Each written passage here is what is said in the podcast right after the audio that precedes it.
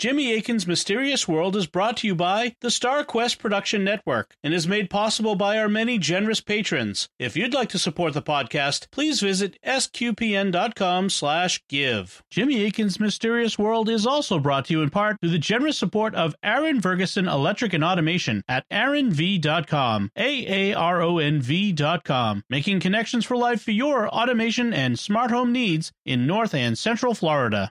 Previously on Jimmy Akin's Mysterious World.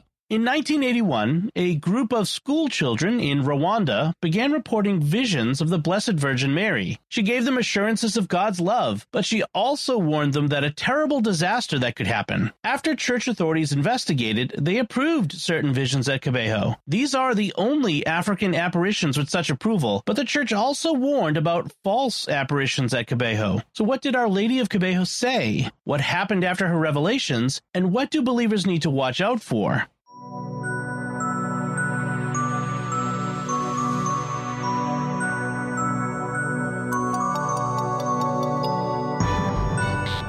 You're listening to episode 193 of Jimmy Akin's Mysterious World, where we look at mysteries from the twin perspectives of faith and reason. In this episode, we're talking about the first approved apparition in Africa, the visions of Our Lady of Kibeho. I'm Dom Bettinelli, and joining me today is Jimmy Akin. Hi, Jimmy. Howdy, Dom. Folks, be sure to stay around for the end of the episode as we'll have more of your feedback on our recent episodes on Noah's Ark and the Great Flood. But first, in 1983, the three seers at Kibeho received terrifying visions of a barbaric conflict. And in the 1990s, those visions came true in the Rwandan genocide. Almost a million people lost their lives, including one of the Kibeho seers. In 2001, the Kibeho apparitions were given official church approval, making them the only apparitions in Africa to receive this status. So, what happened with respect to the apparitions? Which ones are genuine, and what significance do they have for us today? That's what we'll be talking about on this episode of Jimmy Akin's Mysterious World.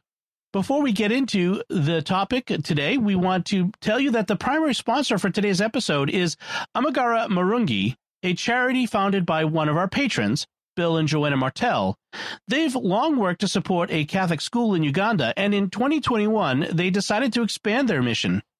As Catholic parishioners in Maine, they saw that more and more priests from Africa were coming to the United States to help make up for our present lack of priestly vocations but they also knew of the extreme need in many parts of Africa.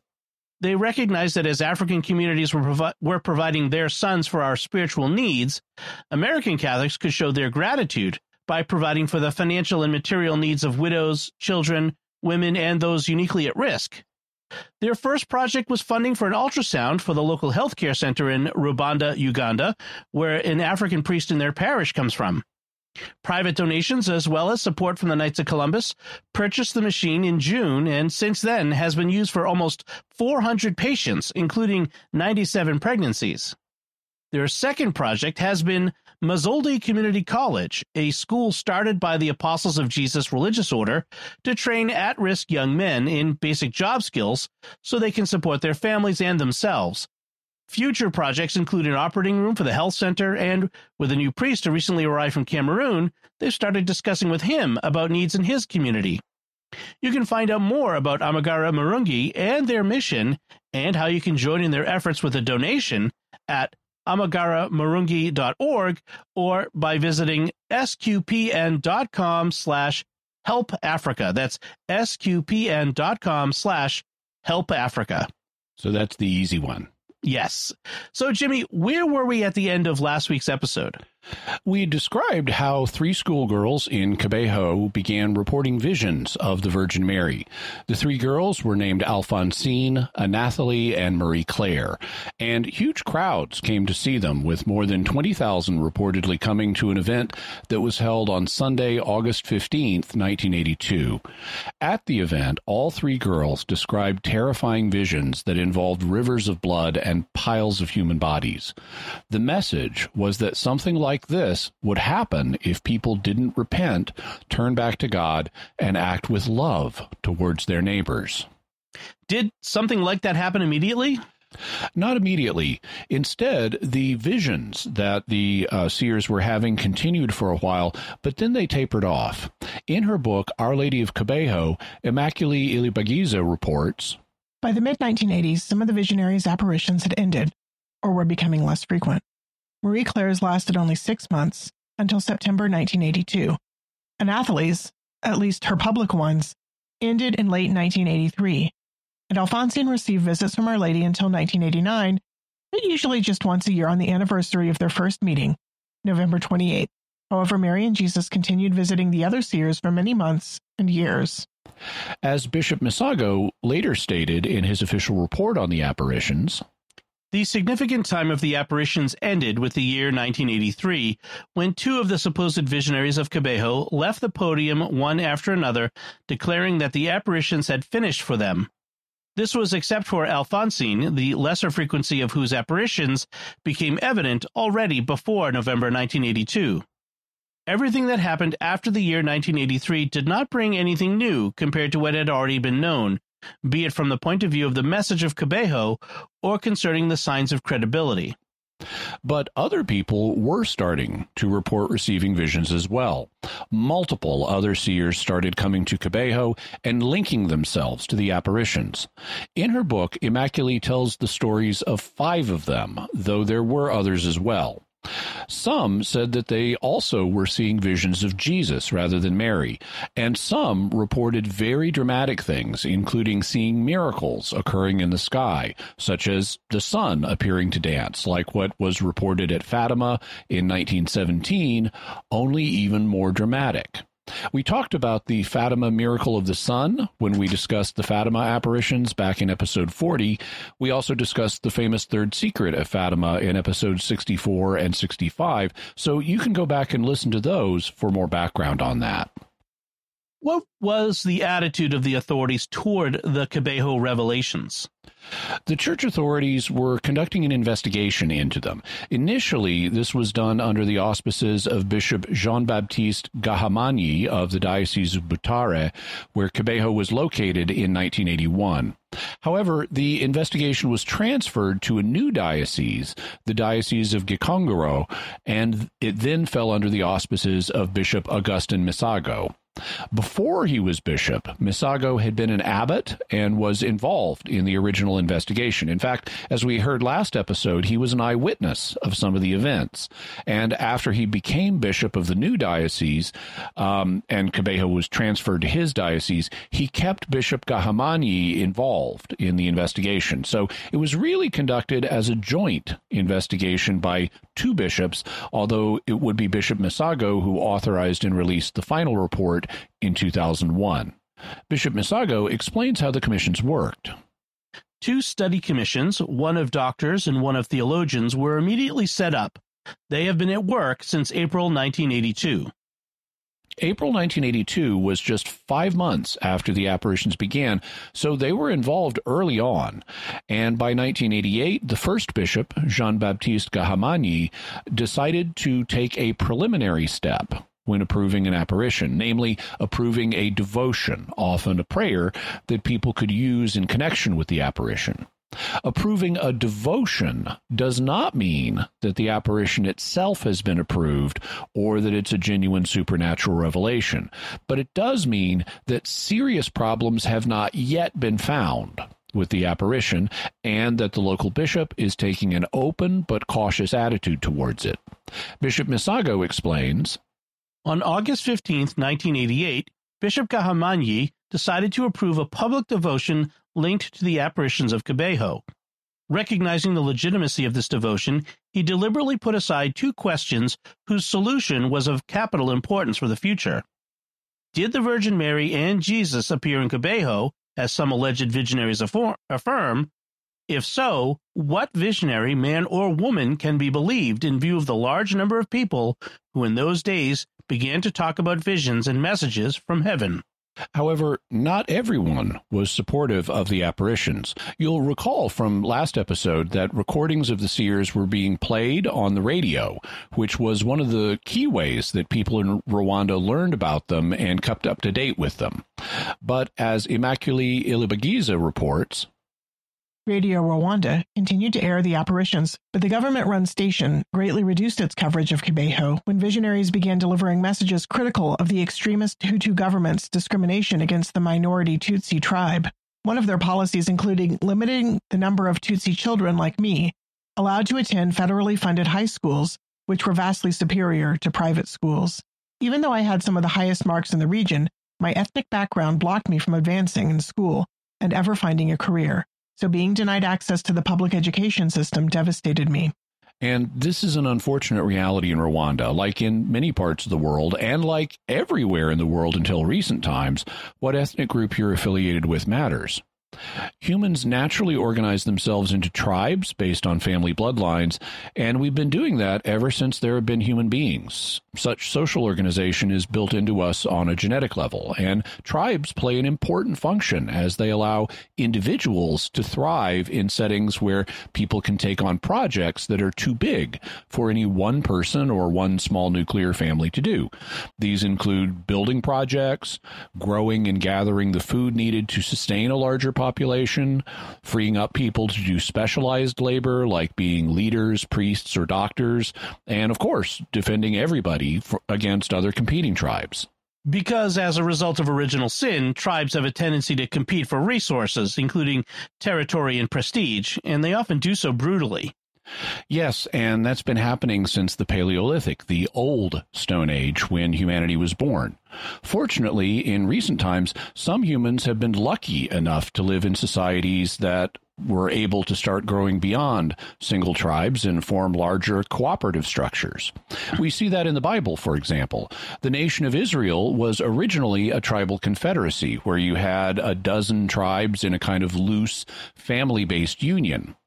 But even then, there was conflict between the tribes, such as when the tribe of Benjamin was almost exterminated by the men of other Israeli tribes in reprisal for a horrific act of violence, an incident that you can read about in Judges chapters 20 and 21 or even after Saul, David, and Solomon reigned over the kingdom in a united monarchy, the ten northern tribes seceded from the two southern tribes, leading to regular tension and sometimes violence between the kingdom of Israel and the kingdom of Judah. More recently, we've been able to build larger cooperative structures, even bigger ones like nation states and even international alliances. In many parts of the world, people no longer have tribal awareness, and they may have no idea what tribes their ancestors were part of and that they needed to rely on for protection. I mean, I have no idea what tribes my ancestors were part of. I just know the general parts of the world, the countries they came from. But in some places, tribal bonds are still important. That's the case here in America, where Native American groups may, may still maintain strong tribal identities, and it's also the case in many places in Africa. Immaculée Ilibagiza mentioned two ethnic groups in Rwanda, the Hutu and the Tutsis. Who are they? They're the two major ethnic groups in the country. About 84% of Rwandans are Hutu and about 15% are Tutsi.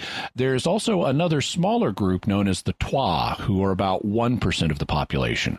Incidentally, the Twa are a pygmy people. So if you've ever wondered where in Africa pygmies live, Rwanda and other Central, Central African countries is where. By the way, we should stress both the Hutu and the Tutsi are broad ethnic groups, not just single small tribes. And actually, they don't neatly map across traditional tribal boundaries, and they involve other socioeconomic factors. But the history of that is too complex to go into here. However, they have experienced tension, and this became particularly sharp in the 1980s. What led to the conflict? Beginning a century earlier in the 1880s, this part of Africa was under German colonial rule and was known as German East Africa. But as a result of World War I, it became a colony of Belgium instead. Throughout this period, the local government of this particular part of German East Africa was the Kingdom of Rwanda, and the local monarchy was Tutsi, ruling over a Hutu underclass. In 1959, what's known as the Rwandan Revolution, also known as the Hutu Revolution, happened. And in 1962, Rwanda gained its independence from Belgium and became a democratic republic. Since the Hutu were by far the majority of the population, they won the elections and controlled the country. By the 1980s, tensions between them and the Tutsi were running high, and in 1990, the Rwandan Civil War began. And Hutu Tutsi violence was prominent in this conflict. It continued for three years until a set of accords were signed in 1993 establishing an uneasy peace. However, on Wednesday, April 6, 1994, the Rwandan president, Juvenal Habyarimana, was flying back to the presidential residence in Kigali, the capital city. Accompanying him on the plane were the president of the neighboring nation of Burundi, as well as key military officials. And the plane was shot down. It crashed on the grounds of the presidential residence, and everybody on board was killed. Who shot down President Habyarimana's plane? In the wake of the assassination, it wasn't clear who was responsible. Both Hutu and Tutsi groups blamed each other. A group known as Hutu Power had been planning a genocidal final solution to exterminate the Tutsis, and in the power vacuum created by the president's assassination, they put the plan into action. The result was 100 days of terror and what has been described as the fastest genocide in history. Between April and July of 1994, hundreds of thousands of people, mostly Tutsi, were killed. Exact numbers are disputed, as they often are in cases like this, but a common mid range estimate is that around 800,000 people were killed. Other estimates on the high end put the number above a million. Who was doing the killing? people on both sides because once someone starts attacking you and your family, you naturally fight back. So both Hutu and Tutsi killed each other, although the Hutus had the upper hand and did most of the killing. Sometimes people were killed by the government's armed forces, sometimes by armed militias, and sometimes by their own neighbors. Some were shot, others were hacked to death with machetes, and the visionaries had seen people being hacked to death in the apparitions. Among those who were killed was the third of the seers, Marie Claire Mukangango. She was the one who was given the mission of reintroducing the Seven Sorrows Rosary. She had promoted it in Rwanda and elsewhere, and now she met a particularly sorrowful end. Marie Claire and her husband were trapped in the capital city Kigali when the violence broke out. Immaculée Ilibagiza reports Marie Claire, who'd married and moved to Kigali in 1987 to teach, ran to the aid of her husband when killers were dragging him away. The murderers then turned on Marie Claire, the feisty woman who once challenged the Holy Mother to a fist fight, and she was slain on the spot. People also were killed in Kibeho, although again, how many isn't clear. I've seen estimates ranging from 5,000 to 25,000. Immaculée herself survived by hiding for 91 days in a three foot by four foot bathroom. Within those 12 square feet were seven other women who were hiding in the bathroom with her, being sheltered by a local pastor. Immaculée's father had told her to run to the pastor's house for protection. At one point, the pastor told them that the scale of the genocide going on outside was so great that everyone they loved was almost certainly dead. And indeed, Immaculée's family was killed in the genocide. Her father, her mother, and all of her brothers except one who was out of the country for his studies were killed. In fact, 26 members of Immaculée's broader family were killed, and she could hear the genocide as it was happening. She writes All the weeks I hid in that bathroom, I could hear the killers searching for me every day. From where I crouched, I could hear scores of murderers being committed only yards away from me. In the squalid tiny room where those seven women and I huddled for our lives, we had no contact with the outside world. We knew only that there was a wholesale slaughter of the Tutsi tribe across the country and that we could be murdered at any moment. How did the genocide finally end? A group known as the Rwandan Patriotic Front, a Tutsi led group, fought back and eventually established control of the country, and they've been the dominant political party ever since. Today, genocide ideology and divisionism are criminal offenses in Rwanda. Needless to say, the genocide left terrible scars on Rwandan society. While the country is peaceful today, this is an extremely sensitive subject. So if you ever visit, do not bring up the genocide and do not ask people whether they are Hutu or Tutsi. You may be curious as an outsider, but without detailed local knowledge, there are too many ways you could make blunders and cause serious offense by bringing up nationally sensitive subjects.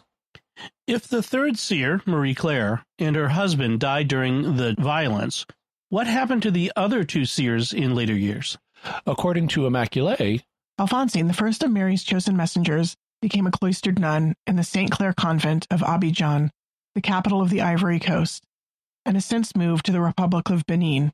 She took the name Alphonsine de la Croix Glorieuse, which means Alphonsine of the Glorious Cross. And Anathalie, the second of the original three seers, has remained in Kibeho, fulfilling the promise she made to the Mother of God more than 25 years ago. She leads a humble life of piety and prayer and works tirelessly to bring lost souls back to God's light. She helps out in the parish, where she faithfully and patiently answers the questions of hundreds of pilgrims and reporters. The Holy Virgin asked her to remain in Kibeho to pray and offer her suffering, and Anathalie told me that unless Our Lady tells her to, she will never leave. And on Friday, June 29th, 2001, Bishop Augustin Misago of the Diocese of Gikongoro issued his final report and verdict on the Kibeho apparitions. Before we get to the theories and the faith and reason perspectives, we'd like to take a moment to thank our patrons who make the show possible, including Heather C., Kevin G., Colleen R., Derek F., and James B. Their generous donations at sqpn.com slash give make it possible for us to continue Jimmy Akin's Mysterious World and all the shows at StarQuest. You can join them by visiting sqpn.com slash give. Jimmy Akin's Mysterious World is also brought to you in part by Catechism Class, a dynamic weekly podcast journey through the Catechism of the Catholic Church by Greg and Jennifer Willits. It's the best book club, coffee talk, and faith study group all rolled into one. Find it in any podcast directory. What theories do we need to consider about the apparition at Kibeho? As always, we need to look at the possibilities of both natural and supernatural explanations. On the natural side, we need to consider whether the apparitions could be the product of innocent imagination, whether they were the product of mental illness, or whether they were the result of a deliberate fraud. On the supernatural side, we need to consider whether they could be demonic in origin or whether they were genuine revelations from God. So, what can we say about the reported apparitions of Our Lady of Kibeho from the reason perspective? One key source here is the report of Bishop Misago. As we discussed last episode, it was actually conducted under two bishops because Kibeho was originally part of the Diocese of Butare, so the investigation was initiated by Bishop Gahamanyi of Butare, but then it was handed off to Bishop Misago when the new Diocese of Gikongoro was founded. Both bishops were involved from the beginning to the end. Uh, when it began, Bishop Misago was an abbot in the Diocese of Butare, and Bishop Gahamanyi appointed him to the Commission of Inquiry. He also was an eyewitness of some of the events. Then, when the new diocese was set up, Bishop Misago continued to have Bishop Gahamanyi participate in the investigation. And even though the final report was issued under Bishop Misago's authority, both bishops were intimately familiar familiar with the case and were in agreement on the conclusions. What do you make of the final report? I'm really glad we have it. Compared with some similar reports I've seen, it's quite informative and it's almost 12,000 words long in English. We'll have a link so you can read it for yourself. It's also important to realize its value because a lot of what you hear about different apparitions are rumors and exaggerations, either from enthusiasts who look at an apparition in an uncritical manner or by opponents who look at it in an overly critical manner. That's why the church tasks bishops with being objective investigators of private revelations that are reported in their diocese, and why they frequently report commissions of experts, such as doctors, psychologists, and theologians, to look into what's being reported and carefully evaluate what's happening. This is the church's equivalent of a paranormal field investigation. And before a bishop gives his approval to an apparition, he sends his findings to the Congregation for the Doctrine of the Faith in Rome to make sure that Rome is satisfied that a competent investigation has been done and the church won't be embarrassed by a botched job if the whole thing turns out to be a fraud or due to mental illness or something. So this is a careful process. Speaking from the reason perspective, what did the bishop find? One of the things he did was draw a distinction between what happened with the three original seers and the ones who came later. He concluded that there was a qualitative difference between the original three and everybody else. He writes From the month of May 1982, this phenomenon spread outside the microcosmos of the College of Kibeho like a bushfire reaching the surrounding hills and even the most rural areas. What is a what is striking is that the number of visionaries within the college stopped at the number of 3 without the intervention of any external authority. On the contrary, the number of people outside the college claiming to be visionaries continued growing in a rather fast and troublesome way. From July 1982, about seven months after the beginning of the apparitions of the Virgin Mary, rumors abounded about people having seen apparitions of Jesus. As time passed, however, the suspected visionaries of Jesus, prominent among the pilgrims coming to Kibeho, developed a rather disturbing way of promoting their visions. And this was one of the things that led him to decide against these additional reported visionaries. The phenomenon of the proliferation of people claiming to be visionaries continued to spread within the area of Kibeho and all across the country, misleading many pilgrims as well as persons responsible for the monitoring of these events. Well intentioned credulousness and an excess of respect for the religiousness of people appear to have contributed in one way or another to the proliferation of pretenders. There were even cases of people frequenting certain parts of the country to spread the so called celestial messages without the accord of the competent ecclesiastical authority. They left their own families to get hosted in convents and other religious communities. From there, they went to harass the civil and religious authorities with the messages they pretended to have received from heaven. From time to time, they presented themselves at Kibeho. Many people were troubled by these messages, consisting of simple banalities or troubling and confusing predictions. Some of these visionaries were said to have been given a special mission by Jesus and the Virgin Mary to proclaim their message abroad, especially in the neighboring countries, but also in Europe or in North America, more specifically in Canada. But both Bishop Gahamanyi and Bishop Misago were unpersuaded and refused to authorize any of these claimed missions. And the additional visionaries continued to cause problems after the Civil War and the genocide. The faithful strongly expressed their need to know what to finally follow, especially because of all the self appointed visionaries that still continued to spread suspicious and confusing messages all over the place, even after the fratricidal war and the genocide had barely ended. These circumstances created a climate of confusion in the church. Some communities faced religious disorder, which meant a serious risk of getting diverted from true Christian piety sects and new religious movements within with Christian backgrounds blossomed. All these developments after the war ultimately contributed to more or less deliberately destabilizing the church. In short, it's high time to separate the good grain from the ryegrass.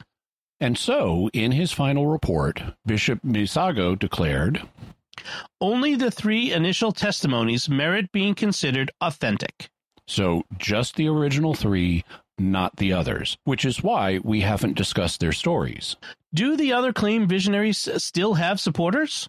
They do, and Immaculée Ilibagiza is one of them. In her book, she endorses both the original three visionaries and five others for a total of eight. Her book is really good in most respects. It's a vivid and compelling read, and so interested listeners should get it, but they will need to use critical thinking because her endorsement of these unapproved visionaries is problematic. Does she acknowledge that the bishop didn't approve them? She does, but she minimizes this fact, writing Bishop Augustine Misago made the announcement declaring the apparitions of the original three visionaries from Kibeho High School, Alphonsine, Anathalie, and Marie Claire to be authentic. The messages received by the other visionaries and the apparitions of Jesus could be re examined in further detail and perhaps approved in the future. This distorts what the bishop said. He did not say that he had concluded the three original visionaries were authentic and that the others could be re examined in further detail and perhaps approved in the future. That's just unsupported speculation on her part. And it's a form of speculation that's common among enthusiasts of unapproved apparitions. They the common approach is to downplay or ignore what a bishop has actually said and instead say that the favorite apparitions haven't been approved yet while intimidating that they will or should be. It's not technically impossible that such a future investigation could be done, but it is not responsible to hold out hope for it and act as if the church has not passed judgment on this matter. In the first place, it's been 40 years since the visionaries started appearing, and they were looked into as part of the original investigation process and they were rejected. It is scarcely likely that at this late date any new investigation would be launched. It's also implausible that it would come to a different conclusion because the first thing any new commission would do would be to look at the previous evaluations, which found the other seers not credible. The report says that the others promoted their visions in disturbing ways it says they misled people. It describes them more than once as being pretenders. It says they undertook missions within the country without the accord of the church authorities, meaning over the authorities' objections. It says that they left their presumably impoverished families for personal advantage to get hosted in convents and religious communities. It says they harassed the civil and religious authorities. It says that people were troubled by their messages, some of which consisted of banalities or troubling and confusing predictions. It says some said they'd been given special missions from heaven that would involve them getting out of the country. It says they continued to spread suspicious and confusing messages all over the place, even after the fratricidal war and the genocide had barely ended. It says they created a climate of confusion in the church, and that as a result, some communities faced religious disorder. It says that they contributed to deliberately destabilizing the church. And it describes them as ryegrass that needs to be separated from the good grain, with the bishop authoritatively pronouncing the judgment that only the three initial testimonies merit being considered authentic. That's not a lack of a verdict on the additional seers. That's a negative judgment. It is simply misleading to downplay this and say that the bishop approved the initial three seers and that the messages received by the other visionaries and the apparitions of Jesus could be re examined in further detail and perhaps approved in the future. So you'll need to use critical thinking when reading Immaculate's book. For example, you'll need to keep track as you read of what visionary something is being attributed to and what the bishop's judgment on that visionary was. You'll also need to watch out for certain particular things that the book discusses. In fact, I would recommend that you read the bishop's report first so that you know what you need to look out for. For example, the book talks about miracles being seen in the sky, but the church investigation concluded there was more than one visionary, after the three now approved, who pretended to see some astrophysical phenomena at Kibeho, trying to impress the crowds of pilgrims, particularly in November 1982 after 5 p.m. We cannot attach probative value to that. There were no miracles. Various credible witnesses gave a natural explanation for these phenomena, which seem to have been well prepared and can be disregarded. Similarly, Immaculate says, I hope my words will convince some of you to make that special pilgrimage. Perhaps when you do, the money will have been found to build the basilica Our Lady requested. Only the request for a basilica, a particularly important kind of church building that has to be declared a basilica by the Pope, was only a rumor. The final report states we must recognize that the talk of the visionaries with the Virgin Mary didn't contain the word basilica at all. Our Lady rather talked about a chapel. The concept of the basilica is a totally strange element in the true message of Kibeho. None of the three approved visionaries has ever used this word. The idea comes instead from a book on the Kibeho apparitions published in February 1983 and distributed free of charge in some places. And the local bishop has supported the building of a chapel in Kibeho, like the Virgin Mary is reported to have requested from the three visionaries. But the bishop still has people demanding that a chapel isn't enough and a bigger, more impressive basilica must be built, even though only the Pope can declare a church a basilica. Understandably, this has caused frustration. Let's set aside the rumors and the other reported visionaries and look at the original three. Could all that they reported be the product of innocent imagination? Anytime a person thinks that they have a revelation from God, simple imagination needs to be considered. But it isn't likely in this case. Even if the three girls innocently imagined all the visions they reported of the Virgin Mary, it wouldn't explain why they didn't react to other people during the visions, like when people stuck needles into them or under their fingernails. Uh, you can go back and listen to last episode for a description of the kind of tests that people made of whether they were genuinely in another state of consciousness or not. And the evidence is that they were. The physical tests, some of which were really harsh, even excessively harsh, would have snapped anybody out of an innocent daydream of having a vision. What about the possibility that they were mentally ill or and their mental illness was what caused them not to react when people tested them?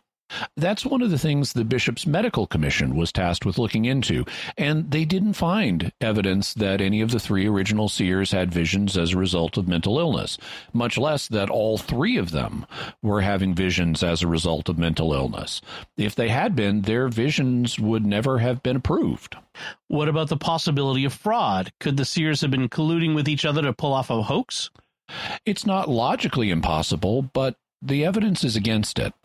The hoax would have had to involve collusion between all three girls, and the three were not cl- close associates before the apparitions began, making it unlikely that they would have colluded together to create a hoax.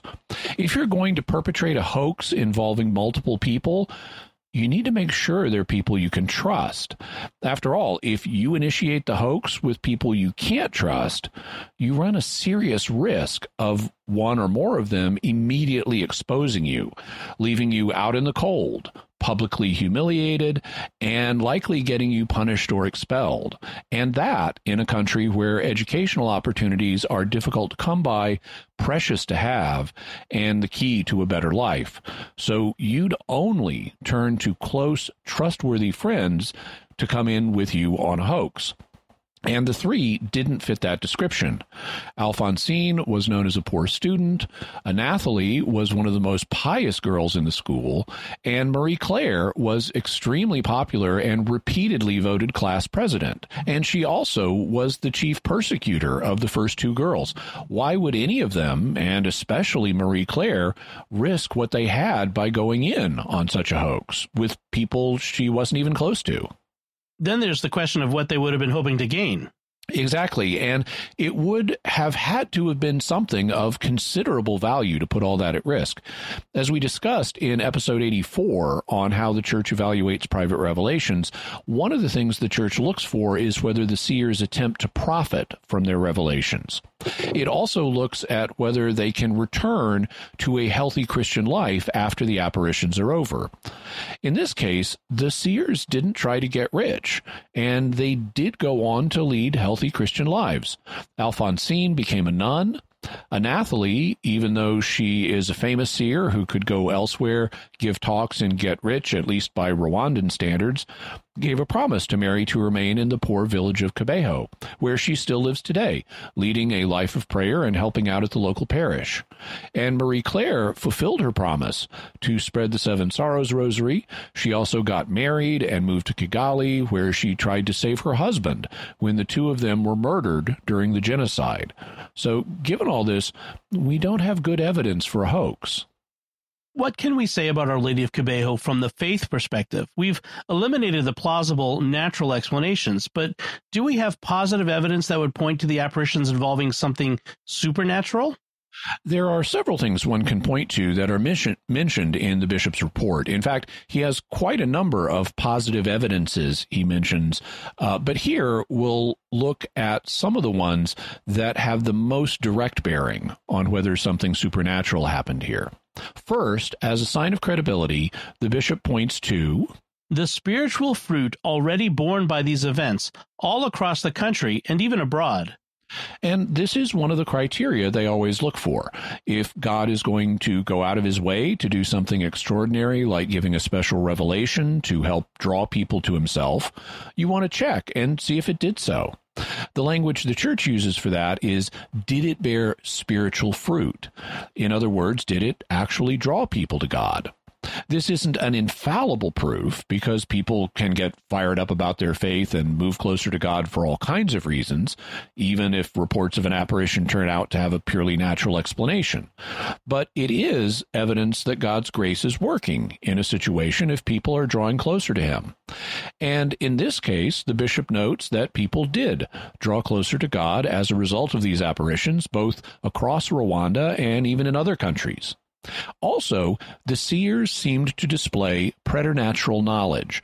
One of the things they seemed to know about was the coming genocide, and one of the pieces of evidence the bishop cites is frightening visions of August 15, 1982, which proved to be prophetic due to the human dramas in Rwanda and throughout the country of the Great Lakes region in recent years. This also isn't irrefutable proof, since you could propose that the schoolgirls had a natural sense that the ethnic tensions in Rwanda would one day lead to genocide. But the country had not experienced violence on this scale ever before, and certainly not in the lifetime of the girls. And it kind of gets your attention when the visionaries are seeing rivers of blood and heaps of mangled bodies, and within a few years there are literal rivers of blood and hundreds of thousands of mangled bodies in heaps. Another thing that the girls seemed to have preternatural knowledge of was the Seven Sorrows Rosary. The bishop explains The Rosary of the Seven Sorrows of the Virgin Mary is part of the relatively old tradition of Marian devotion in the Order of Friar Servants of Mary, Servites. There was a time before the 1960s when this rosary was known even in Rwanda, but only in the circle of the Benebikira sisters. It was introduced by Mama Teresa Kamagisha, the first Rwandese general superior of the congregation.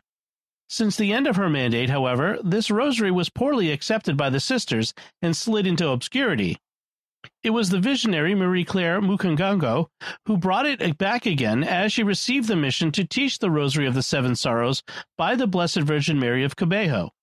After intensive research, the ad hoc commissions have still not found any evidence that Marie Claire knew this rosary before the beginning of the apparitions. Now, even though it was not widely known in Rwanda, it it's possible that Marie Claire had heard about this type of rosary and maybe she'd forgotten about it in a case of cryptomnesia and then it bubbled up in her subconscious. But the bishop says the commissions did intensive research and couldn't find any evidence that Marie Claire had known about this rosary. It looks like this was a piece of preternatural knowledge she received in her visions. Finally, there's a piece of physical evidence that the bishop cites, which was an extraordinary act of fasting that Anathalie, the second seer, performed. The bishop thus cites the extraordinary fasting of Anathalie during Lenten season 1983, rigorously monitored by the medical commission, whose members did not consist of practicing Catholics only. Unfortunately, I don't have more information about this fasting, so I can't use my own knowledge and experience of fasting to evaluate it. However, the bishop indicates that the medical commission, which included doctors who were not practicing Catholics, monitored Anathalie as she fasted and concluded it that it was something extraordinary. So, in the absence of natural explanations and a variety of positive indications that something supernatural was happening, that's a logical conclusion. Could the apparitions be of demonic origin? We discussed the criteria needed to diagnose demonic involvement back in episode 188, so people can go back and re listen to that if they wish. But the criteria were not met in this case. The three girls were not possessed. Instead, they were seen to be having conversations with Mary, speaking on behalf of their own personalities talking to her. They did not display an aversion to sacred things. Indeed, they were positively attracted to sacred things like churches and sacraments and prayer. And they did not teach things that were contrary to the faith. Instead, the Theological Commission that investigated them found that their messages were consistent with the faith and called attention to important aspects of it. Doctrinal accuracy is, of course, one of the key things the Church looks for when evaluating private apparitions. And attributing doctrinal error to God or the Virgin Mary or whoever is appearing to you is first on the list of negative criteria that will get an apparition rejected. Also, the goal of demons is to pull people away from God. So if they inspire a bunch of apparitions and they end up bearing spiritual fruit and on an international scale, even, then these demons are really bad at doing their job. It looks more like God's grace is at work. So, no good evidence of the demonic if we eliminate the demonic from the supernatural explanations available, that would leave us with the option of them being authentic apparitions of the Virgin Mary. It would, but there's more to say. For example, one of the things that the bishop was careful to do here, as bishops always do in documents giving approval to apparitions, is to clarify their status relative to the faith. As you'd expect, he points out that the approval decision is not an infallible one. The recognition or negation of the authenticity of an apparition does not guarantee infallibility. It is based on proofs of probability more than on indisputable arguments. Therefore, there is no absolute certainty for the witnesses of the apparitions that they actually took place, except for the visionaries themselves. This is one reason why, unlike the public revelation we find in the Bible, apparitions today are only private revelations and are not binding on everyone. The bishop writes The church is aware that the positive revelation that God wanted to communicate to his people for the sake of their salvation was brought to a close with the death of the last apostle, St. John the Evangelist, author of the book of Revelation. Everything necessary for our salvation is already contained in the Holy Scriptures and in the living tradition of the Church. And even though the most precious visions can raise our passion anew, they don't really provide any new elements of divine life or knowledge. Strictly speaking, there are therefore no new revelations to wait for. However, this does not mean that God wouldn't continue to personally intervene in the lives of people. An approved private apparition that strengthens faith and prayer in the life of a member of the faithful certainly is a powerful help to the shepherds of his flock. The message associated with this apparition, however, won't be a new revelation, but rather a reminder of the common teaching of the Church. So, visions like those that happened at Kibeho are not meant to teach new doctrines. The Christian faith is already complete. And the bishop warns against treating the words of a private visionary as if they were Holy Scripture, because they're not. It is not a good thing for the words of those who consider themselves visionaries, even if they are officially recognized, to be treated equally with the words of the Holy Scriptures. However, apparitions can call people's attention to existing teachings that they need to implement in their lives, like the need to repent and grow closer to God. They also can serve as warnings about things people need to look out for in their own times. In the history of the Church, approved apparitions have often been an alarm signal, an invitation for the whole world to convert. Their role was to awaken the dozing consciences so that they might wait alert for the coming of Christ. So, apparitions can provide warnings, including warnings like if you don't repent and start loving your neighbors, there will be a genocide. If private revelations like this aren't meant to communicate new doctrines, how does that relate to the mystical journeys that two of the visionaries went on, seeing parts of the invisible world? These journeys don't present us with new doctrines that the faithful are bound to believe. Instead, they're a way of presenting things we already know about, like heaven, hell, and purgatory. The bishop explains it this way. First, Alphonsine Mumureke, and then Anathalie Mukamazimpaka said they had made a mystical journey together with the Virgin Mary for several hours, traveling through places which they described in a symbolic language, reminding us of realities such as hell, purgatory, and heaven, but using vocabulary different from that of the Catechism. So these visions presented things we already knew about, just in a different and symbolic way. Even though the bishop's decision is not infallible, does it mean that people are required to believe that these were authentic apparitions? No, one can be a perfectly good Catholic and disagree. If you think that the evidence points to some other explanation, you're perfectly free to arrive at that conclusion. The bishop writes There is no need to exaggerate the importance of a formal approval of the apparitions.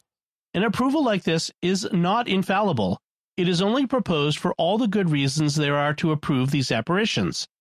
The church authorities, however, do not oblige anyone to believe in the apparitions, for neither of the decisions made in this field is a dogma of faith.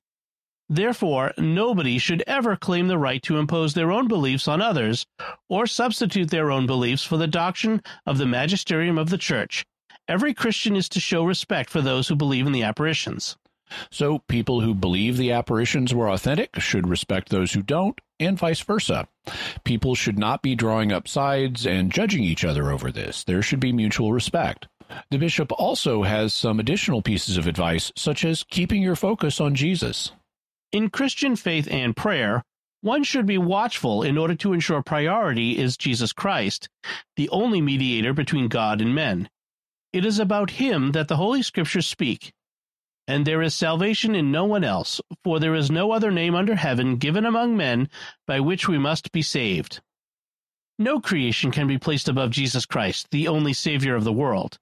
In this context, I find it suitable to strongly emphasize the meaning of the bond that should exist between Marian devotion and an ever greater attachment to Jesus. Mary leads us to Him, for He is the way, the truth, and the life, and no one comes to the Father except through Him. So, despite how awesome Jesus' mother is, she's only a creature, and we need to keep our focus on Jesus, the uncreated Son of God. The bishop also warns against taking a superstitious approach to religious devotions, which can sometimes happen with devotions connected to private apparitions. We should be careful not to liken religious practices to rites that border on magic, as though by our words or actions we could force God to fulfill our desires. It is certain that we must pray, ask, and seek, just as our Lord Himself directs us. But we can never forget that God is completely free in giving His gifts, and we cannot impose on Him our desires or, more specifically, our wills. He gives as He pleases and at the moment He considers appropriate. Through this systemization of these notions, I want to warn those making pilgrimage to Kibeho against the danger of a certain magical mentality that can get mixed up with good intentions when they come into contact with visionaries or ask for the blessing of water or devotional items. So we can benefit from apparitions like the authentic ones from Kibeho, and the bishop recommends devotions connected with them, such as the Seven Sorrows Rosary and making pilgrimages to the chapel there. But we should keep our focus on Jesus and not be superstitious. Is there anything else we should say before we go? Because this story involved a horrible tragedy, the genocide that killed almost a million people and that has left scars on Rwandan society, I want to request that we pray for everybody involved, both the persecutors and the persecuted, including Marie Claire and her husband, who lost their lives in the genocide. As Pope Benedict XVI pointed out, God is not limited by earthly time, and it is never too late to pray for people. So let's pray for everyone involved in the situation, both both living and dead. And let's pray that God gives us the grace and that we use our free will to love our neighbors so that things like this don't happen in the future. Jimmy, what's your bottom line on the mystery of Our Lady of Kibeho? The natural explanations for the apparitions of the three original seers do not work well. As a result of that, and the positive indications that they were of supernatural origin, the most likely conclusion is that these visions were supernatural.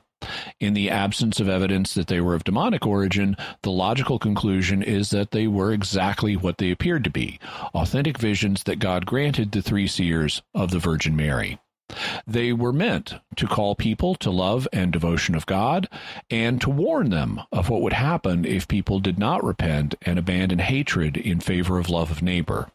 Unfortunately, too few heeded the call and the prophesied genocide happened. We can be grateful that it didn't go further than it did. And we can pray for those involved and that we love each other enough to prevent things like that from happening in the future. Agreed. So, Jimmy, what further resources can we offer to the listener and viewer on this topic? We'll have a link once again to our special sponsor for this episode, and uh, the link where you can learn more and donate is sqpn.com slash help Africa. That's sqpn.com slash help Africa. We'll also have links to Immaculée Ilibagiza's book, Our Lady of Kibeho. Also, her book, Left to Tell Discovering God Amidst the Rwandan Holocaust, which is an autobiographical book about what she experienced. We'll have a link to Philip uh, Gourevitch's book, We Wish to Inform You That Tomorrow We Will Be Killed with Our Families stories from Rwanda. And uh, this book, as I mentioned last week, is uh, uh, an account of the Rwandan genocide. And the title of the book is an excerpt from a letter that was sent by a group of ministers who were going to be killed to like the leader of their denomination and the title is really self-explanatory we wish to inform you that tomorrow we will be killed with our families Wow. Um, we'll also have a link to the full text of the bishop's declaration so that you can read that. And like I said, I recommend you read that first. We'll also have a link to the Vatican's document on evaluating private revelations. Uh, we'll have some pages from Miracle Hunter on the apparitions, also a summary uh, if you don't want to read all 12,000 words, there's a shorter summary of the bishop's uh, declaration.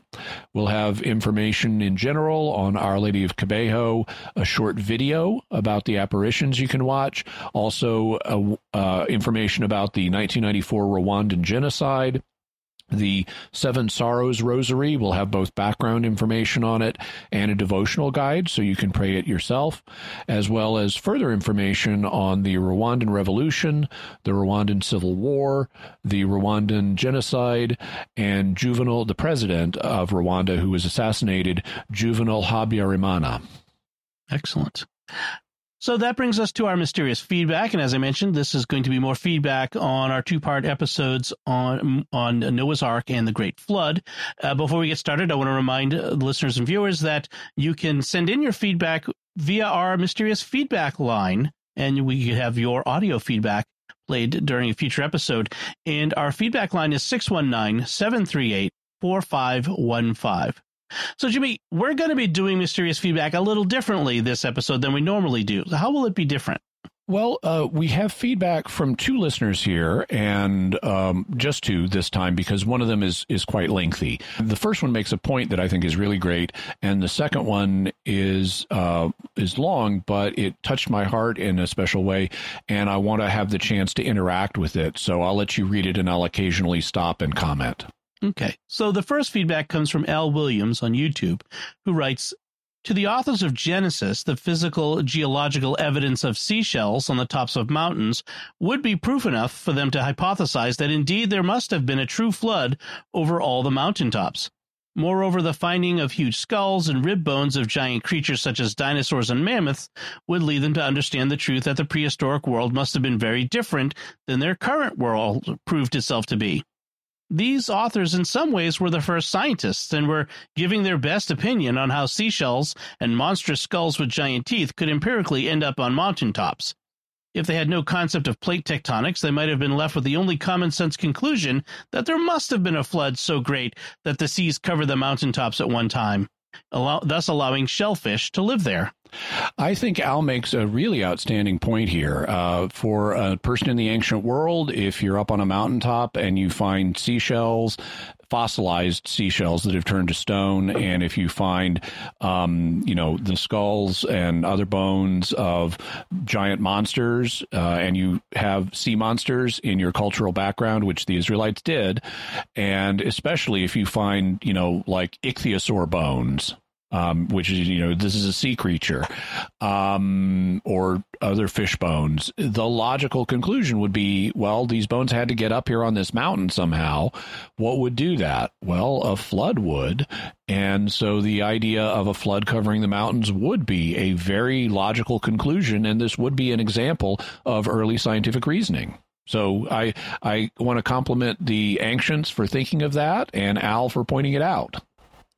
And then our second feedback comes from Ian B on YouTube, who writes, Thanks for doing this topic, Jimmy. The question of how to interpret the first 11 chapters of Genesis, and the Great Flood in particular, is something I've really struggled with my entire adult life as I became more familiar with the relevant information from science. I was brought up being taught in school, church, and a family member that a young Earth creation literalistic account was both factual and basically essential to Christianity. As a result, I've been racked for decades by a deep seated visceral anxiety when approaching the whole topic that has often tormented me to the point of depression and keeps me from being able to look at it objectively or to keep it in perspective. It's difficult for me to think about various interpretations without a fear in the back of my mind that I'm calling God a liar and that I will lose my faith in my salvation or become the sort of liberal Christian who thinks the resurrection is just a feel good allegory of some sort. And I also struggle with how to teach my own children about these things, since I have such a hard time approaching them myself, particularly my son, who's very smart and inquisitive. So, for these reasons, it's incredibly helpful for, to me to have someone like you, who is a faithful Orthodox Christian that I respect enormously, walk through these issues. It also helps that you're a former member of my denomination, the PCA or Presbyterian Church in America, though I've long thought about whether I should swim the Tiber because many of the apologists and philosophers that have been most helpful to me are Catholic. I may have my son watch this episode and the next one. There are a couple of remaining sticking points in particular that I have that maybe you could help me through. Okay, and before we get to those, I just want to say that I really appreciate what Ian is saying here. Um, I was fortunate enough. I was fortunate in that I was raised in a family that had a healthy respect for science. I was unfortunately we were not practicing Christians. Um, we were nominal Christians, and so I didn't get as much of the I didn't get the faith perspective. But then when I acquired the faith perspective, it was in a conservative evangelical context, and like Ian mentions, I was a member of the Presbyterian Church in America, which is a conservative Presbyterian denomination, and so I, as a young adult, had to take on the struggle with these issues. And what I can say is that there's nothing to be afraid of. Um, I know there's a kind of slippery slope worry of if I start down this, if I concede anything to the modern scientific perspective, will that completely gut my faith? And the answer is no. I mean, for it, it, there's no reason it should. Um, as someone who takes both faith and science very seriously, if you just trust the word of people who've made the journey that yeah there are resolutions and it doesn't undermine the faith and yes jesus really was resurrected um, then you can have confidence to be more open to looking at some of the more complex issues of how do we fit these different puzzle pieces together. Because ultimately, as St. Thomas Aquinas pointed out, all truth is God's truth. So if something, if we have evidence scientifically that something is true, we should take that seriously. If we have biblical evidence that something is true, we need to take that seriously.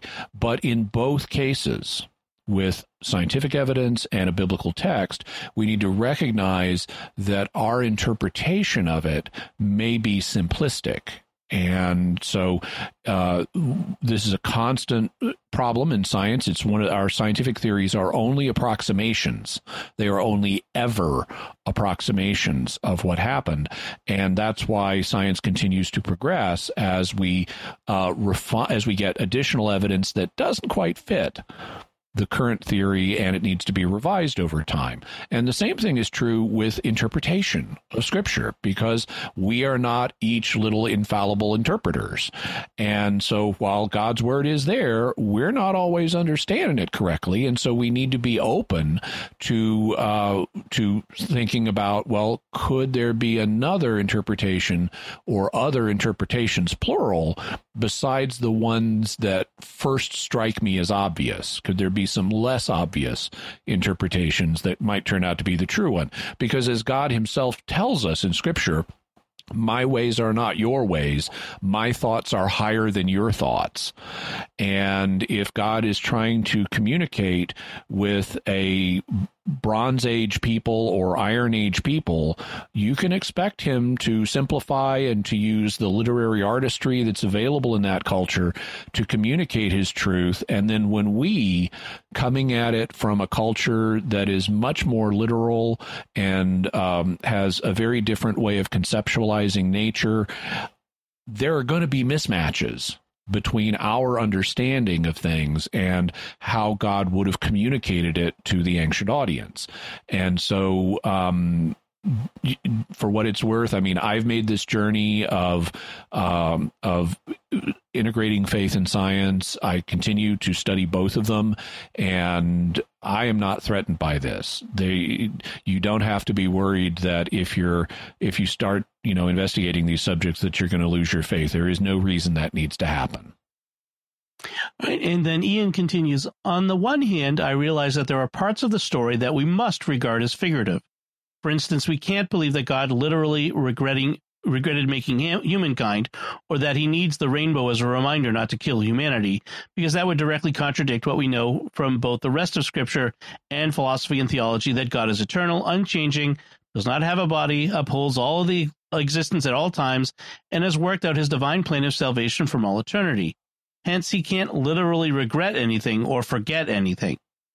Similarly, God couldn't literally have needed to come down to see the construction of the Tower of Babel, or literally have made a habit of walking in the breeze.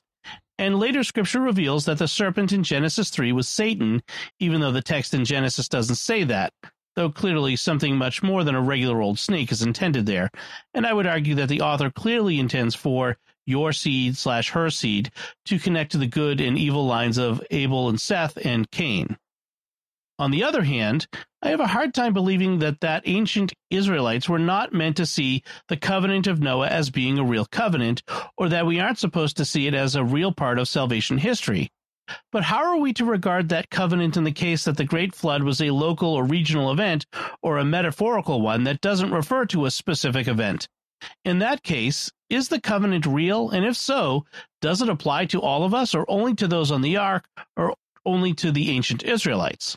So, um, the answer is there are a number of possibilities here. One, uh, if, if and we talked about some of this a little bit last episode in the feedback section, but um, one possibility is Noah's a is is a historical figure. He's some survivor of a flood, and God appeared and made a special covenant with him. That's that's not precluded by anything we know from reason. So that's that's possible.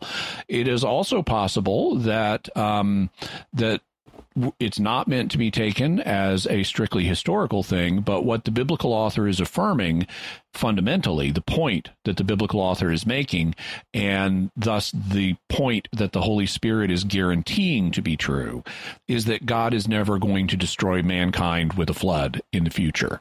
That's the fundamental point. And so even when we see floods, even if they're big, God's never going to let it happen that all of mankind will be wiped out in a flood. And so um, uh, the the you know biblical audience may have um, you know based on the their understanding of the traditions they had received, they may have thought, okay, well, something like this happened once, but the fundamental point that's being made is you don't have to worry about this happening in the future.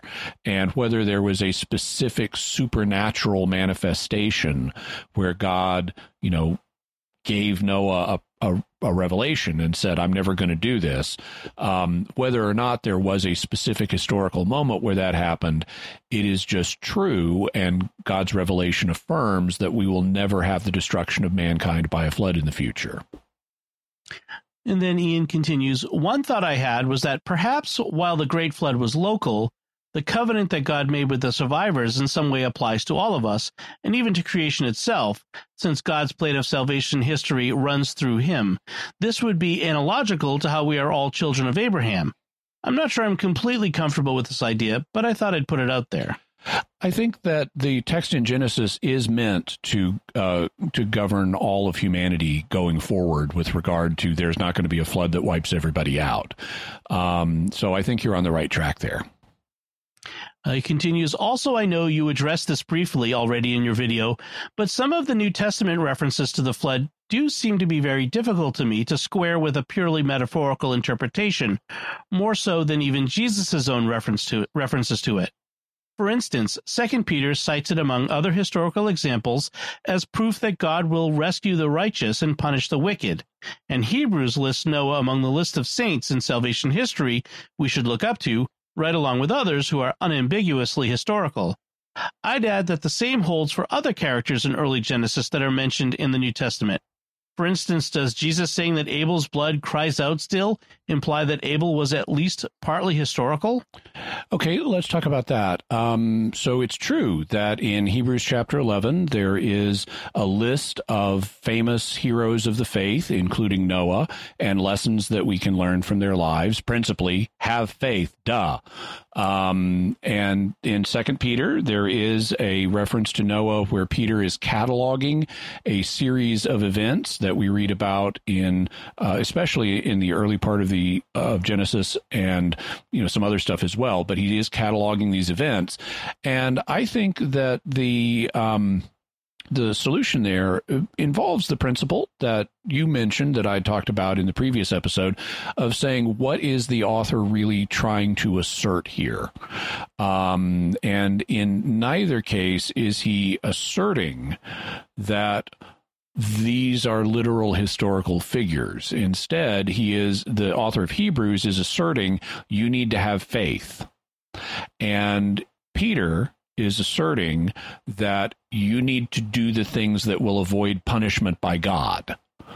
And so those are the points under discussion. And when we then uh, look at how do the passages they're thinking of from the Old Testament, or even in the case of the author of, of Hebrews, some extra biblical traditions.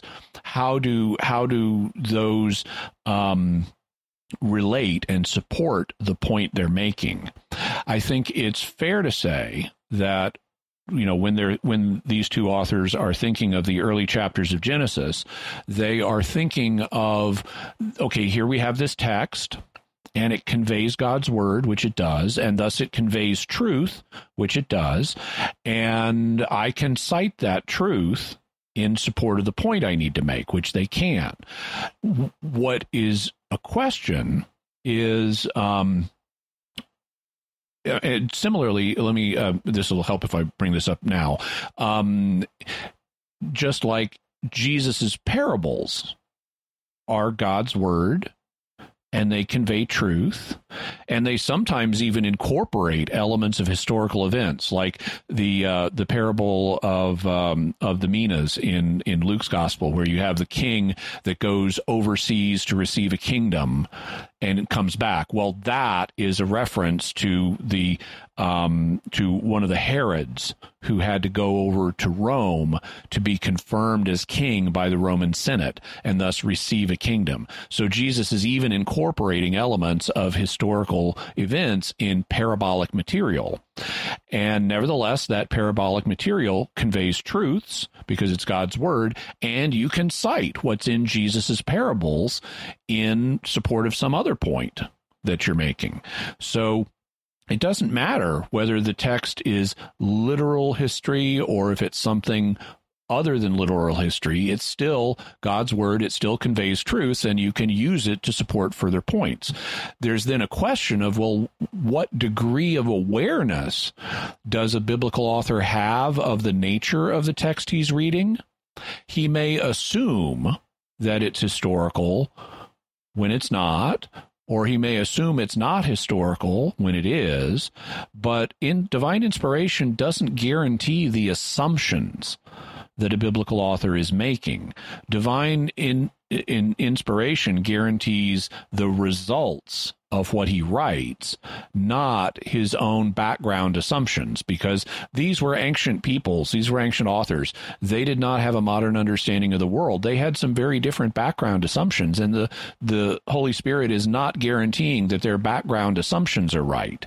So, in the same way, um, it doesn't necessarily, the Holy Spirit doesn't necessarily guarantee that the biblical authors are in their are assuming the right thing about the nature of early Genesis, about the degree of literal versus literariness it has.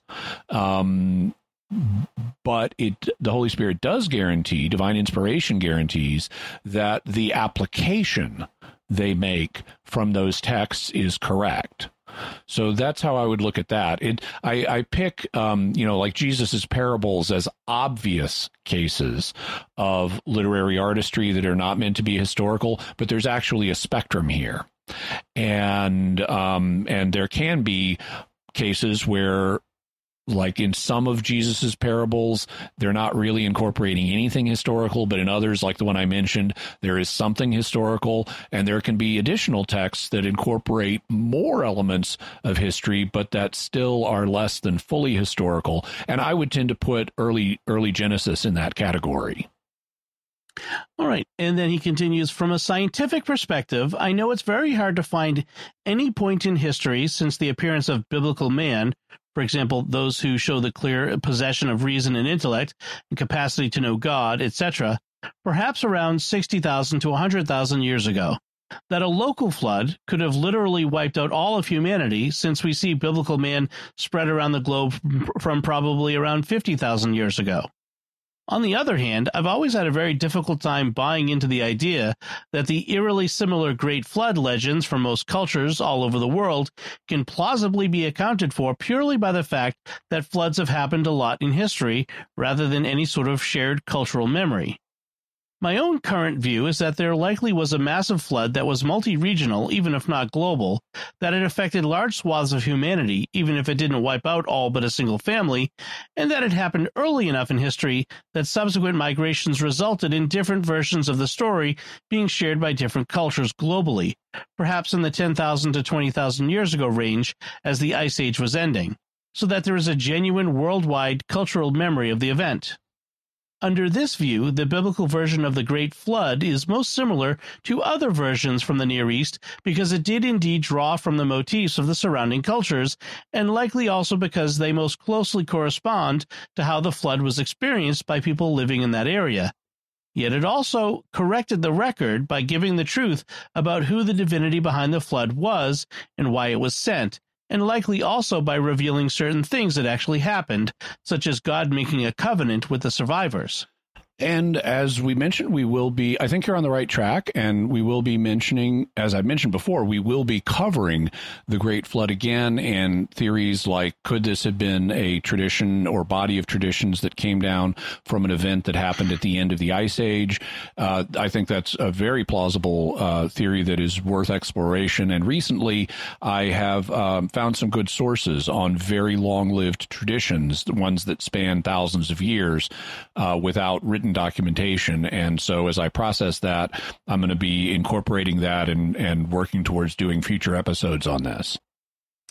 And then he continues, I'm also cautiously aware that the reconstruction of human prehistory that we think we know is most likely wrong in major ways, and that the history of scientific theory and consensus, when exposed to direct confirmation or disconfirmation, has been spotty at best, and by definition, all our methods and conclusions when it comes to reconstructing prehistory are beyond direct confirmation.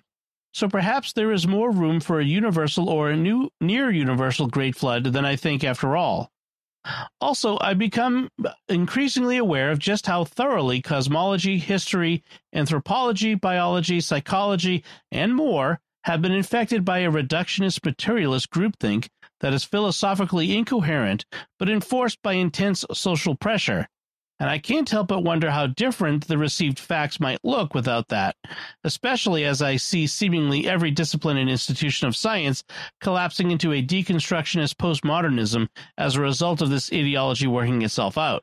And I think those are both good points. Um, the uh, we do need to be on guard against uh, philosophical considerations like you know postmodern materialist ideology affecting our read of scientific evidence. We also um, need we also, as I've said, need to subject both our interpretation of the scientific data to critical examination and our interpretation of scripture to critical examination because neither interpretation is guaranteed to be true. And it often turns out that our first interpretation ends up not being the one that best conforms to the evidence.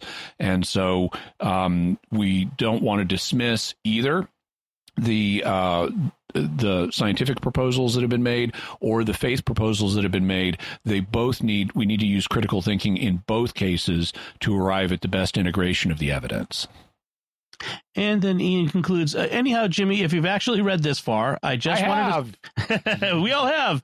I just wanted to say again how much I'm thankful for the work you do and for tackling this topic in particular. I'm sorry for rambling and thank you for bearing with me. I suspect I'm overthinking this and over obsessing, but as I said, it's been a deep source of pain and spiritual torment for me going on 25 years now. And that's I- why I wanted to cover it because I know that it has been for other people too. And I wanted to have the chance to interact and provide assurances in this regard. Uh, and then says, I'd appreciate any prayers you might have for me. You really are helping out people like me in dealing with the struggles we face. May Jesus Christ bless you.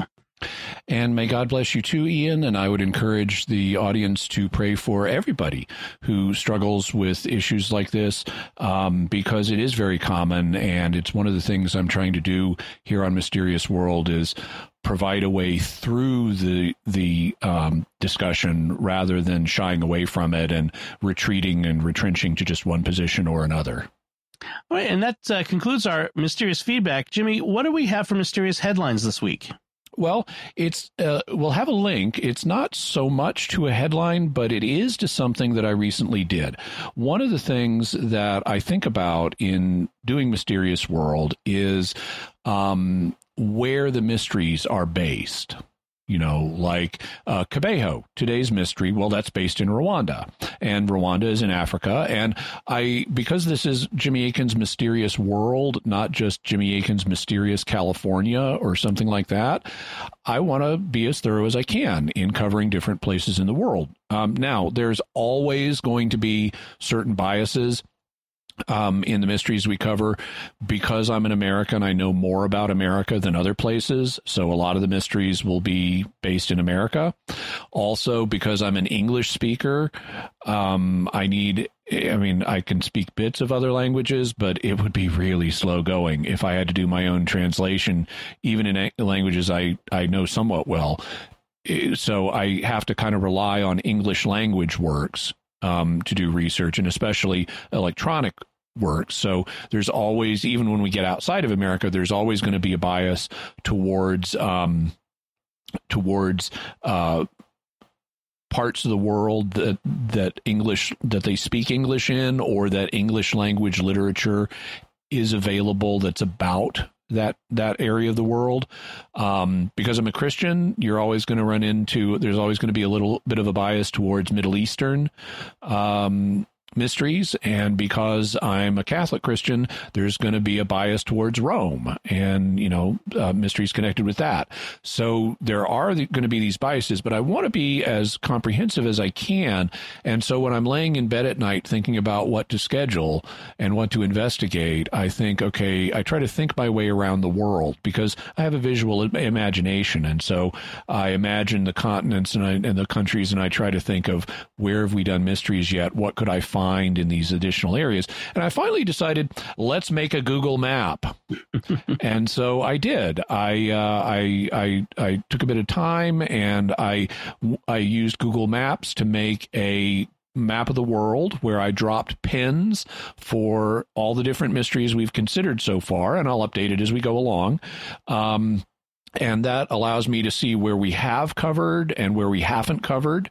Um, for mysteries that aren't tied to a particular location, like transhumanism was an early mystery we did, but transhumanism is not based in any one place. Those mysteries get to live in the Arctic Ocean. um, but uh, but other mysteries, I, I put pins at different places on the earth, and I within each pin, I also put a link to the video version of the podcast. So what you can do, we'll have a link to the map I made of Jimmy Akin's Mysterious World, and you can you can zoom in on the map, you can scroll around on the map, you can look at uh, at mysteries we did in different places, and you can click to watch the videos of them. And when you do that, by the way, you'll you'll be at my YouTube channel, and I'm trying to grow that. So we're almost at 25,000 uh, subscribers. So please subscribe and hit the bell notification so you'll know when there's new videos coming up, whether they're part of Mysterious World or not. And uh, have fun with the map. And yeah. if you know about mysteries, uh, it will, like I said, it will be updated over time. And if you know about mysteries that we could cover that are elsewhere in the world, uh, by all means, let us know about them. But I need resources to do the research. So please send links to resources, mm-hmm. especially mm-hmm. electronic resources, accurate, reliable resources to the extent you can determine that, and resources in English. But I would love to flesh out many additional places and countries besides the ones I'm already planning on. And to do that, I just need quality English material in electronic form on the mysteries that we want to look at. And we'll look at about embedding this map in the SQPN website. And uh, if you go to the uh, videos and you want an audio version, there is always a link back to the uh, SQPN page that will have an audio uh, presentation as well. So yeah, uh, that it's a great resource. Thanks for making that, Jimmy. So we're going to wrap things up here. Uh, we want to stop uh, just briefly to make, give a special thanks to my wife Melanie and my daughter Isabella, who have provided some of the readings and some of the parts in both last week's and this week's episode. So thank you to you both. And uh, we want to ask you, our listeners and viewers, what do you think about this first approved apparition in Africa, Our Lady of Kibeho, and the Rwandan genocide that followed? What are your theories? You can let us know by visiting sqpn.com or the Jimmy Akins Mysterious World Facebook page, sending us an email to mysterious at sqpn.com sending a tweet to at MYS underscore world, or calling our mysterious feedback line at 619 738 4515. That's 619 738 4515. So, Jimmy, what's our next episode going to be about? Next week, we'll be returning to the subject of UFOs, and we'll be discussing a man named Dr. Stephen Greer, who conducts human initiated contact sessions in which they summon UFOs UFOs are reported to appear, be witnessed, and even be filmed by those in attendance. Hmm, fascinating. Folks, be sure to check out the Mysterious World bookstore at mysteriousworldstore.com for links to all the books and videos that Jimmy mentions in the show. You can find links to Jimmy's resources from our discussion and links to, link to that uh, Jimmy Akin's Mysterious World map on our show notes at sqpn.com slash mysterious. And remember to help us continue to produce the podcast, please visit sqpn.com slash give. Jimmy Akin's Mysterious World is also brought to you by Fiorvento Law, PLLC, specializing in adult guardianships and conservatorships, probate, and estate planning matters, accepting clients throughout Michigan, taking into account your individual healthcare, financial, and religious needs. Visit fiorventolaw.com, F I O R V E N T O law.com. Until next time, Jimmy Akin, thank you for exploring with us our mysterious world. Thanks, Dom. And once again, I'm Dom Bettinelli. Thank you for listening to Jimmy Akin's Mysterious World on StarQuest.